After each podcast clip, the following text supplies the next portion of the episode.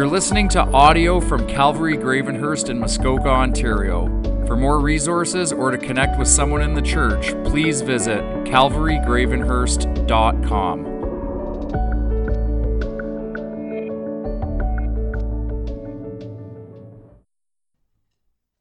Oh, good morning. I trust that uh, as we hear the word of God, that uh, you'll be encouraged by it. Um, let's look to our Lord in prayer. Father, we love you. We thank you for the way you work in our lives. We thank you, Father, for the truth of your word. We thank you that it is so clear in your word, the Bible, that uh, you have come through this Lord Jesus Christ. And this was not plan uh, B, this was plan A. You've always designed that Christ would come, and we thank you for that. And as we uh, look at this series, we just ask you will open our hearts and minds to each other and we'll be convicted, we'll be encouraged, and we would uh, make sure that we don't miss Christmas. In Jesus' name, amen.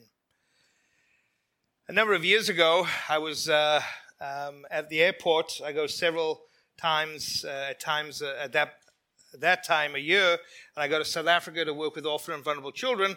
And so I was at Pearson Airport, and I sat down uh, next to two gentlemen, and uh, just making conversation shook the one gentleman's hand, uh, said, I'm Craig. He said, I'm Kyle. The other guy said, Hi, I'm uh, Demar. And we got chatting, and, and probably for about half an hour. It was pretty nice. And then uh, moved on. And uh, a couple of months later, I was at home, and my daughter's a, a, a basketball freak. She just loves basketball. And I said, Hey, I, I sat next to that guy. And she goes, What? I said, I that, that guy there and that guy there. You, you, said, what? I said, that uh, Lowry. Yeah, that's the guy I sat next to, DeMar DeRozan. And she goes, you didn't get an, you didn't get an autograph? Why didn't you get an autograph? I said, I don't know who they were. And it's it's interesting when you uh, you sometimes you can pass famous people and you don't even know they're there. Uh, uh, Tom Cruise was making uh, Dead Reckoning in and Mission Impossible in London, and one day he just wanted to take a walk on his own, so he went to a subway, had a baseball cap on. He was kind of in disguise, and it was pretty packed. He said, and and all of a sudden he just kept down, and he looked over, and this 14 year old little girl was looking at him and he thought, oh, and then uh, he kind of goes shh to her, and she kind of looks around. Everybody's down on their phone. Everybody's doing something else distracted.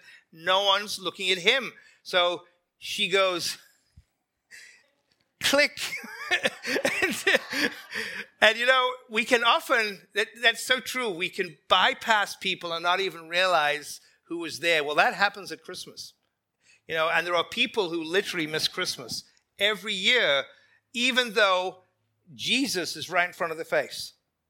And so we're going to look at this week and next week certain people that miss Christmas. This week, we're only going to look at one person in Matthew 2. Go there to Matthew 2. It's on the board there. Matthew 2, uh, 1 to 15. And keep focusing as well as we read. There's a couple of reasons I've highlighted those yellow um, um, those, those words in yellow. So, God, would you just bless your word as I read it, please?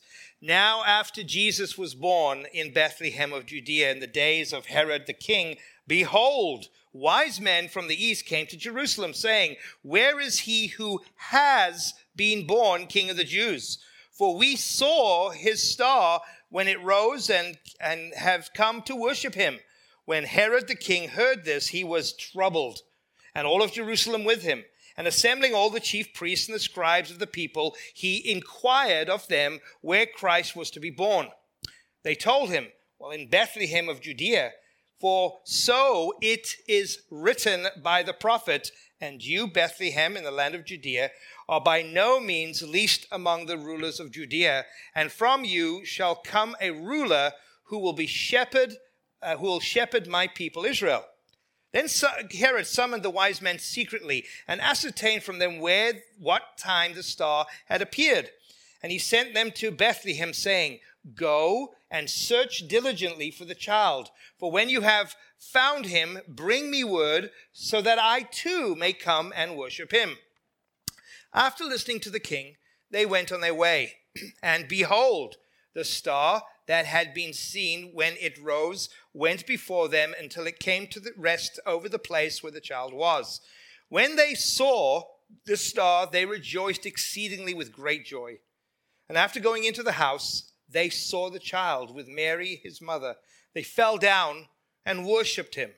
Then, opening their treasures, they offered him gifts of gold, frankincense, and myrrh. And being warned uh, in a dream uh, not to return to Herod, they departed to their own country by another way. Now, when they had departed, behold, an angel of the Lord appeared to Joseph in a dream and said, Rise, take your child and his mother, flee to Egypt, and remain there until I tell you. For Herod is about to search for the child to destroy him. And he rose and took the child and his mother by night and departed to Egypt and remained there until the death of Herod. This was to fulfill what the Lord had spoken by the prophet Out of Egypt I called my son. May the Lord bless the reading of his word. So, some background on Herod, because we're talking about how Herod missed Christmas. Well, he ruled from about uh, a, uh, 36 uh, uh BC to about 4 um, uh, sorry, AD to uh, 36 BC, and he um, was from the actually the line of uh, um, Esau, and we see that there were some good things that he did. Like, for instance, he built this huge fortress in Masada um, on, a, on, a, on a mountainside. Uh, he built palaces. Um, he actually built the uh, port in Caesarea, which actually still stands today. So he had he was quite a um, uh, an architect, but he also had some major issues. He was incredibly insecure, and so much so that he kills his wife's brother. He puts to death 46 members of the Sanhedrin. Um, he kills his mother in law. He kills his own wife. And he kills his own sons because of a threat that they may take over. In fact, Caesar Augustus said of him, the Roman uh, uh, Caesar at the time, said that it's better to be um, one of uh, Uh, Herod's pigs or Herod's dogs than Herod's sons or family members. He was that known to be that vicious. And so, what do we learn? Well, Herod did not want rivals. He had a watchful, covetous eye, and he was very, very insecure. And yet, what we see is that in this passage by the Holy Spirit, Matthew is guided to teach us something that I think we need to see and understand. Look at a couple of the, uh, uh, uh, let's go back to these passages. Notice the word behold, um, saw in verse uh, uh, 3, uh, inquired, searched diligently. Again, verse 9, behold, when they saw the star, uh, they saw the child in verse 11. Verse 13, behold. And then again, um, we see in verse 15 that he wanted to go and search out the child. What we find is almost a, um, a divine title, if you would, because the word behold, which is used three times there, means to look and to learn. That's actually what the word means. Look and learn. Pay attention. Grasp what it's saying. And we see, look and learn how Herod looked, but never learned anything. Look and learn, but also look how Herod looked, but he actually learned nothing. What about us this morning? I hope we don't miss Christmas because we learned something profound how Herod missed Christmas. How did Herod miss Christmas? Well, we see that Herod searched for all the wrong things throughout his life. So it wasn't surprising when Jesus came that he was going to search him out to take him out, but he searched for all the wrong things. You know, he made a palace called the Herodium and, and to exalt his name. And we see that he was absolutely insecure as a man. Though he had everything, he had nothing. What about you and me? What are we searching for? What's our pursuit? Because we do. And I got to confess to you, I searched for all the wrong things, even as a Christian. I've been saved 41 years. And I can tell you something, some of my Christian walk, even as a pastor, even studying to be a pastor, studying to be uh, a counselor, etc., I have failed miserably. I have been humbled and broken. And even as I prepared this message, you get to the point where you go, I don't even deserve to preach this. because we search for the wrong things. But thanks be to God that He treats us better than our sins deserve. He is faithful to us. So, what are we searching for? Well, let's have a look at some of the evidences. There's four. We're going to look at four evidences that Herod searched for all the wrong things. Then we're going to look at four evidences that you and I might be searching for the wrong things. So, let's look at Herod first. First thing, how do we know that, that Herod searched for the wrong things? Number one, he forgot that God is God and Herod is not. He forgot that God is God and Herod is not. And we see in the beauty of the scripture here, the integrity of God's word tells us in Matthew 1 that it's actually a quote from Isaiah 7:14. In fact, there are 12 quotes from the Old Testament in the book of Isaiah, uh, the book of Matthew from Isaiah saying who Jesus was going to become. In, in Isaiah 7:14, all this took place to fulfill what the Lord had said through the prophet. The virgin will conceive and give birth to a son and will call him Emmanuel, which means God with us. We just sang that. Notice that was about six to seven hundred years before that was fulfilled. The king would be none other than God with us. Isn't that beautiful? And it's important because we don't see that in English. The word fulfill is what they call in the aorist tense. It basically is almost a historical reality that that act will take place. It's quite beautiful when you see, when you look at language, how important that is. Herod also missed Matthew 2, even though he had it quoted for him in Matthew 2, 5, and, uh, and then verse 5 and 6 from Micah 2, 5, 2. And notice, it wasn't that uh, we have come because uh, where is he who might be the king of the Jews? Or where is he who is being born? And we think one day he'll become the king of the Jews. He actually says, Where is he who has been born the king of the Jews? It was a historical reality. That's incredible. It's a historical reality that his kingship, there was, and by the way, there was no mistake that Herod understood this. Absolutely no mistake. It's hard for us in 2023 to go back there, but he knew what he was reading. He knew there was a rival. And then thirdly, we see what he forgets because he and he ignores Matthew 2:15. This was to fulfill what had been spoken by the Lord through the prophet, out of Egypt I called my son.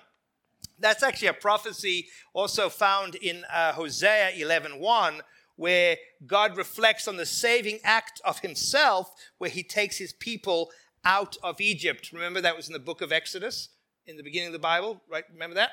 And he takes them out. That was, by the way, throughout the Bible, coming out of Egypt, God's people, that is the single most important act to show the Jews that they were his.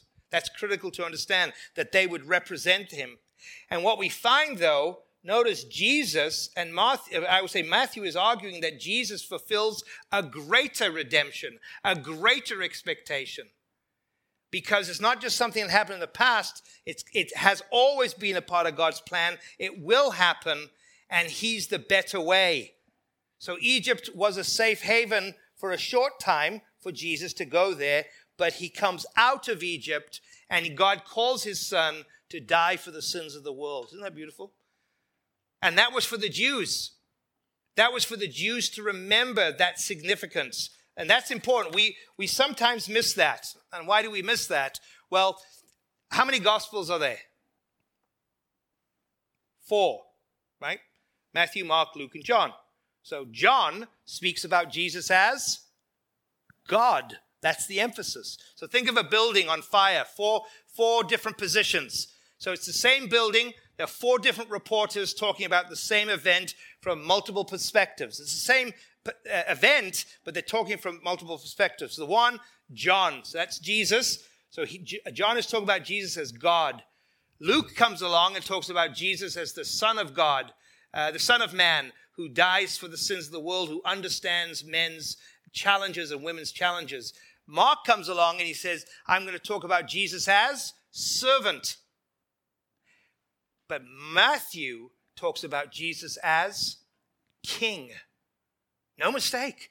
That's beautiful. How God in from eternity past would teach us the and it's called the antiquity of the text, something beautiful coming out of the text.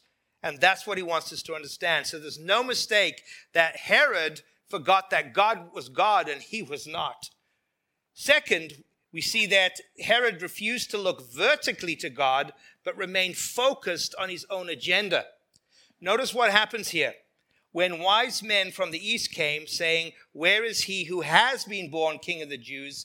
He saw, uh, for we have seen the star, it rose, and we have come to worship it. Now, what's so significant about the wise men? Well, spoiler alert, there's not three kings. Just, just putting it out there. They were actually um, magi, they were magicians, they were royal servants under a king who probably even sent them, and it was probably about 10 to 20 of them. It's not just because there was three gifts doesn't mean there were three kings. There were three wise men, and they were magi. Now, why is that important? Well, Jeannine Brown's, uh, she's a New Testament scholar, she said Matthew's reader would have likely identified the Magi as royal servants, which, by the way, is found in Daniel chapter 2 and in the Greek translation of the Old Testament. If so, the Magi in Matthew 2 would have provided a contrast to King Herod. That's important. While kings should be expected to pay homage to the Messiah, according to uh, Psalm 72, 10, 11, Matthew instead portrays royal servants and Gentiles at that doing so. These Gentile worshippers provide a stark contrast to Herod, who claims an intention to worship Jesus but plots his demise instead. That's important. And by the way, I'm going to have the manuscript. I'm going to send the manuscript to Alyssa, and it will be on the website so you can, if you need to follow any of these quotes afterwards. But that's important. They were royal servants who were coming under, coming to serve, where King Herod should have bowed the knee. Because Jesus was the ultimate king, but he didn't. He had a hard heart. The Gentile royal servants, interesting, focused where? Did they focus horizontally or vertically?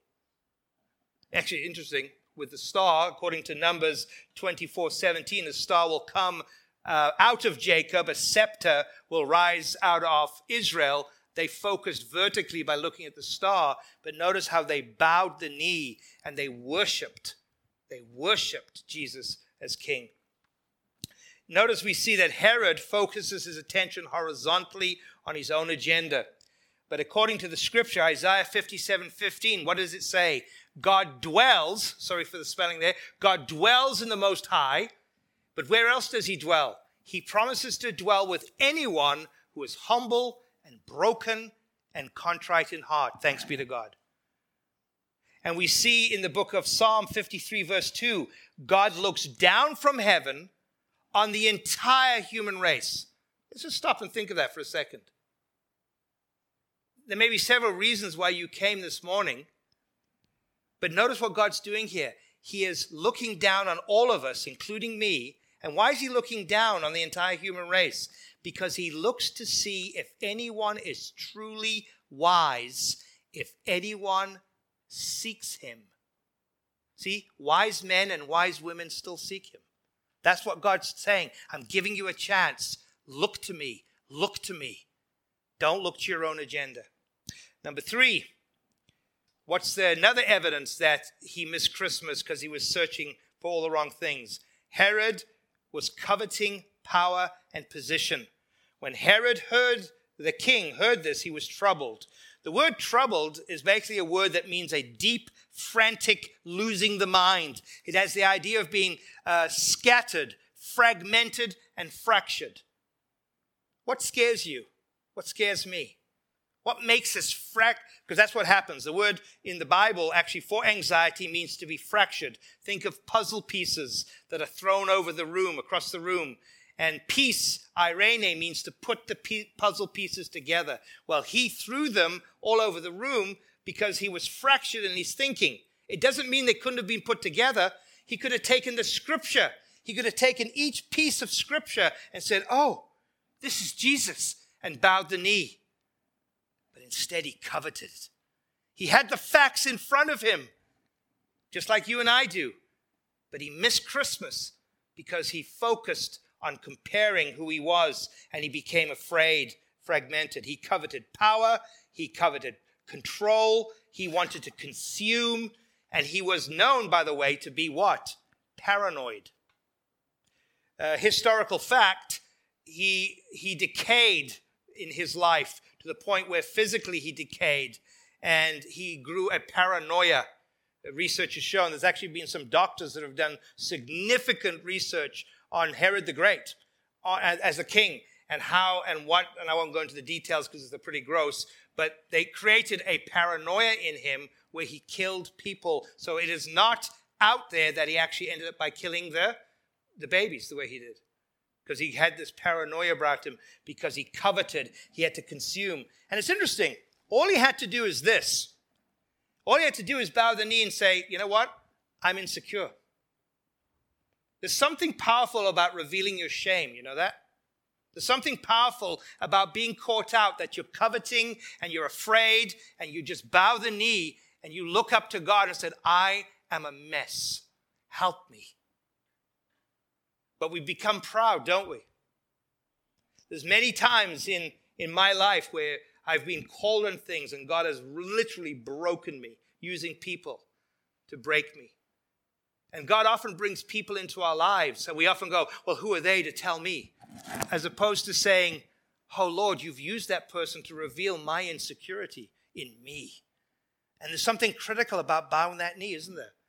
Do you realize there's a freedom to coming clean in front of the Lord and other people? It's a beautiful thing. Yet he missed that opportunity. And fourthly, what do we find? What is the evidence that he searched for all the wrong things? Well, fourthly, we see that he missed the right person. He missed the Christ of Christmas. And he did that actually in seven ways. Let's look at them briefly. Again, you're going to have the manuscript, so I don't want to bore you with a lot of details, but these are critical points. Notice in uh, uh Micah, sorry, in second uh, in Matthew two five and six, it says that it was written that you, O Bethlehem, in the land of Judah, by no means are the least among the rulers of Judah. From you shall come a ruler who will be shepherd of my people. What did Herod miss? Number one, he missed a very specific divine inspiration. The word there, interesting enough, it is written, is actually in the perfect tense. What does that mean? That so you have the past tense, the future tense in, in language, you have the present tense, but the and the aorist, which is historical, but the perfect tense is very important. Do you remember what Jesus said on the cross? It is finished. That's in the perfect tense. What Jesus did there has ramifications and, and, and, and power right into the future. So when Jesus died on the cross all the way 2,000 years ago, that, that was the salvation. That's the same tense this word is in. It is written. It is in the passive, perfect passive. What was written there has truth and it will hold true, and nothing can alter that truth right into the present. That's what he's saying there. It's a specific prophecy. It is written by the prophet and it has ramifications for us today. There's no other text, there's no other book in the world that has that kind of guarantee except God's word. Second thing he missed is an exact location Bethlehem. It's 9K south of Jerusalem, and he missed the point that 700 years before, God was very precise, and that's where he would be born. Thirdly, an insignificant town for a king to be born. Interestingly enough, we find that Jesse um, uh, was born there, uh, David's dad, and we'll look at that in just a moment. But the town itself was never looked at as significant when they did a registry, so every now and again you see in the Old Testament they do a registry of all the towns. Well, we find in Joshua and also in Nehemiah that Bethlehem wasn't even mentioned. But it's interesting. Why is that significant? Because out of the mundane comes meaning, out of the weak things comes power. God often uses the things that's why we live here today, isn't it? Look at Instagram, look at social media, look at me. Well, interesting, in the Bible, it's just the opposite. If I'm going to boast, Paul said in 2 Timothy, sorry, 2 uh, Corinthians 11, 30, if I'm going to boast, I'm going to boast in all the things that show how weak I am. And remember what he said in chapter 12? For when I am weak, I am strong. That is opposite to this culture.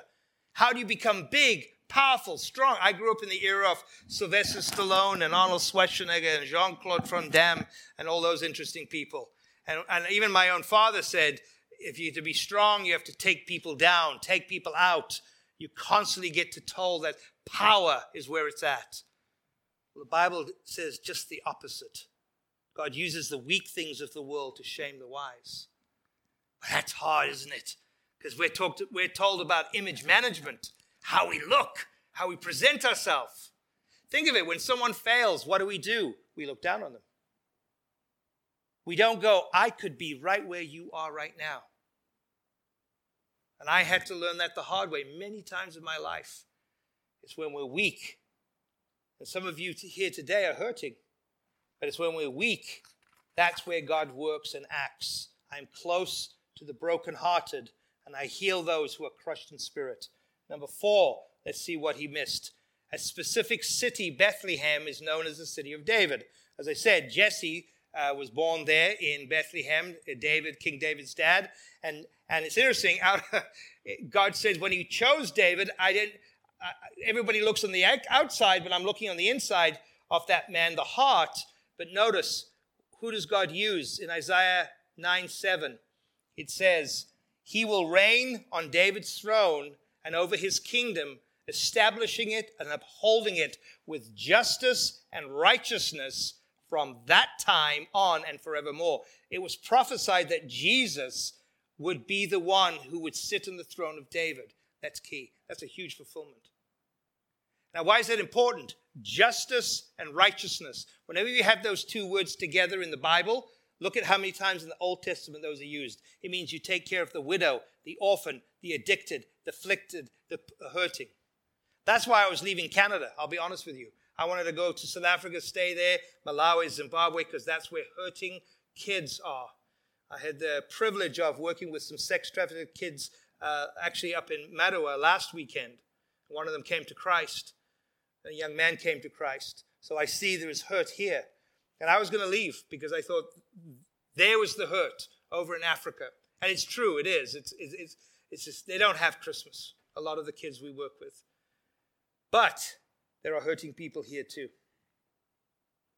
There are hurting people here too, and God showed me that. Stripped me off everything again and showed me that I got to be here to help the next generation see that. And go into missions and help, first of all, across the street, then across the seas.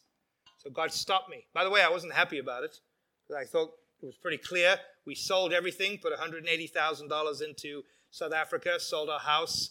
Uh, this is the ninth time we started from scratch. No pension, no retirement, no saving. And then God stopped it happening. COVID happened. We were adopting a young child at the same time in 2020. And God stopped it, and I was ticked. I was not happy because my plan was that's what we're going to go do. And I'm done with Canada. And God goes, Really?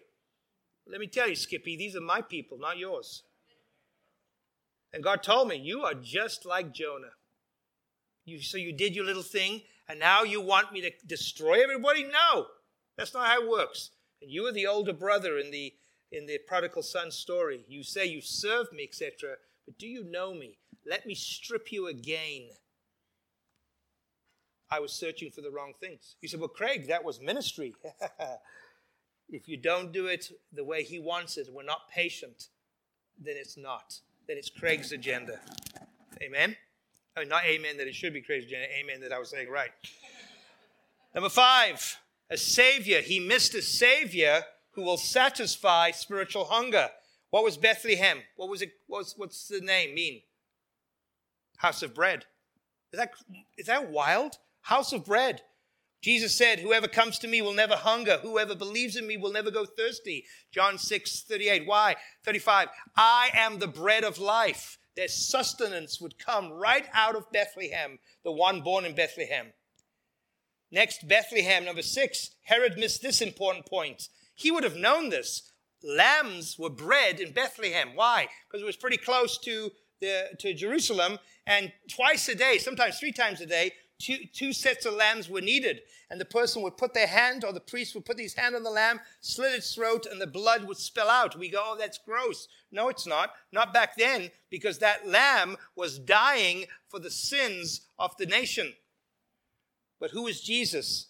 When John 1 29, what did John say when he saw Jesus? Behold the Lamb of God who takes away the sin of the world. And you want and you want your socks rocked? Here, how about this one?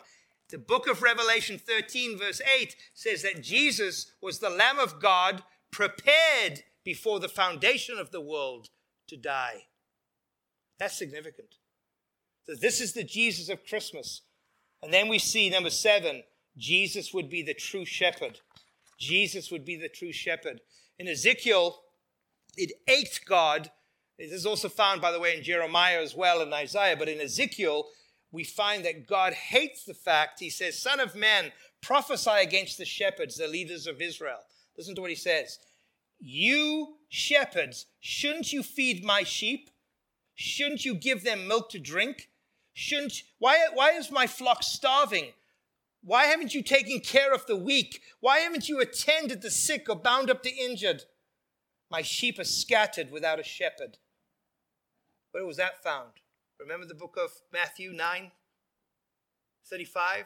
Jesus had compassion within him, for he saw that the people, the people were sheep who were scattered as sheep without a shepherd.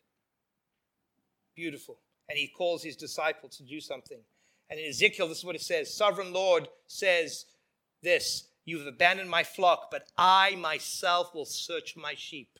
Now, why is that significant? Because in John 10, Jesus said this I am the good shepherd.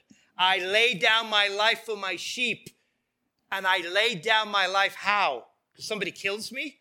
No, I lay it down voluntarily. Nobody takes my life from me. That is insane. A sinless sacrifice dying for you and me. And by the way, he hasn't died yet when he said that. You realize that? Imagine that, knowing you were going to die. But he did it because he came to do the will of the Father and to finish his work. And Herod missed that. So, why does all this matter? What's the point of all this? Well, maybe, just maybe, some of us, there's some evidences that we might be missing Christmas. What's the first one? Well, we can miss Christmas because we forget God. And how do we forget God? Well, we substitute Him. We substitute Him. For what? Well, the cost of Christmas. You know, it's pretty expensive, and we often feel obligated to get somebody something. Number two, the pain of Christmas. Oh, Aunt Mavis is coming to visit. Uh, do we have to go around to, oh my word, oh, do they have to come? Why did you invite them? It's not the most wonderful time of the year. No, Craig, we're Christians. We never think that. Oh, please. Yeah, we do. We should stop, but we do. And we often are frustrated and upset. And then we're traveling all over the place. But how about this one the loneliness of Christmas? Even around other people, do you realize you could be lonely? You could actually feel like you're not connected to anyone. And that's why you should say, Lord, use me this Christmas, even though I feel lonely. And by the way, loved ones, you might be lonely for a real reason. A spouse could have passed away, somebody could have betrayed you, a divorce. It's lonely. A teenager could be on their own. You could be struggling. But here's the promise I will never leave you nor forsake you. He promised that. You don't have to be lonely because He is there. He is right with us. And by the way, what's your next great event? People say, well, we died. No, no, no. Our body dies, but we go to seek him. And imagine if it's today. On the way home, you pass away, and the Lord looks at you and says, Well done, my good and faithful servant. And you may say, Well, no, no, no, I haven't lived the life I should have lived. Yeah, but in the service, what happened is you searched for me. You realized that I was your sufficiency. And because of that, I just called you home. Wow. That's something else, isn't it, when you look at it that way? How about the surface compliance of Christmas? The pressure to be happy. When a person's heart is broken or hurt, it's hard. As it says in Scripture, even a laughter, the heart can still be broken. The gluttony of Christmas. I won't even go there, but you know what I mean by that. And the consumption of Christmas. We can often feast and reward ourselves. It's insane, by the way, research has shown this, how the next generation have literally bought Christmas presents for who? Themselves. That's, that's not in China, where my sisters lived for 30 years. There's a day before Christmas where 30 uh, somethings literally spend, get a hold of this, hundreds of thousands of dollars on themselves. It's actually, it's actually, you get applauded the more you spend. Wow. That's where we've gone. We've gone horizontal. We've missed. So the, the point of Christmas. Number two, the second application. We can miss Christmas because we refuse to focus vertically on Christ, but rather horizontally in ourselves. It says in the book of Mark, chapter 4, 18 to 19, what do you think are number one challenges as Christians? Well, Jesus warns the seed that fell among the thorns represents others who hear God's word, but all too quickly the message is crowded out by the worries of this life, the deceitfulness of wealth or the lure of wealth, and the desires for other things. So no fruit is produced. Why? Because it's choked. Choked. What can choke us, do you think, this Christmas? Well, money, relationships that can, I've got to win people over, run after people, do the right things, say the right things. We're codependent on people. Our future. Oh my goodness, what's going to happen? I've made some huge decisions and it hasn't worked out. That's not true. Not in the sovereignty of God. It hasn't worked out in my timing, but that doesn't mean it hasn't worked out. See, we're very impatient people. Would you suggest that's true? Well, I am. I don't know about you. Maybe it's just me. Uh, but I think we all are. Our insecurities. What would be some insecurities we have, do you think? The way we look, what people think about us, our comparisons that we don't think we match up. How about our health? That's a big one. You know, things can go wrong with our health. One of the things I learned from my detached retina is that you learn to adapt and to adjust to the things that you cannot change. So I can't change my eyesight. It's, it's getting there, it's pretty much gone. But you adapt and you adjust to what you cannot change. That's what you learn about life. Our distorted thinking. We can catastrophize. What does that mean? We can think about the future and start making scripts, write them out. Then we become the director, the producer, the actor, and we start telling God, this is what's going to happen. It's crazy because then when it doesn't work out that way, we go, oh, what happened? And God says, the whole script was wrong. It had nothing to do with me. And Jesus says, oh, excuse me, in me, through me, and because of me are all things. And that's critical that we find the sufficiency of our plans is no good without the sufficiency of who He is and whose we are. How about our shame? We don't want to be exposed, and we should be. But here's the key if you're going to expose your weaknesses, you've got to have people around you that will accept you. Well, He does. He died for our shame on the cross. Our achievements, that can consume us. I had somebody just this morning say to me, Craig, if I don't do this and this and this and this, I feel like I'm nothing. And yet God is stripping me, thanks be to God. And then how about our image management? What we show our world. Man, it's fatiguing. I'm not on social media, but I know a number of people who are now fasting from it because it's literally consuming their lives. Do you know that? They always got to put this, hi. No, it sucks. They know it does.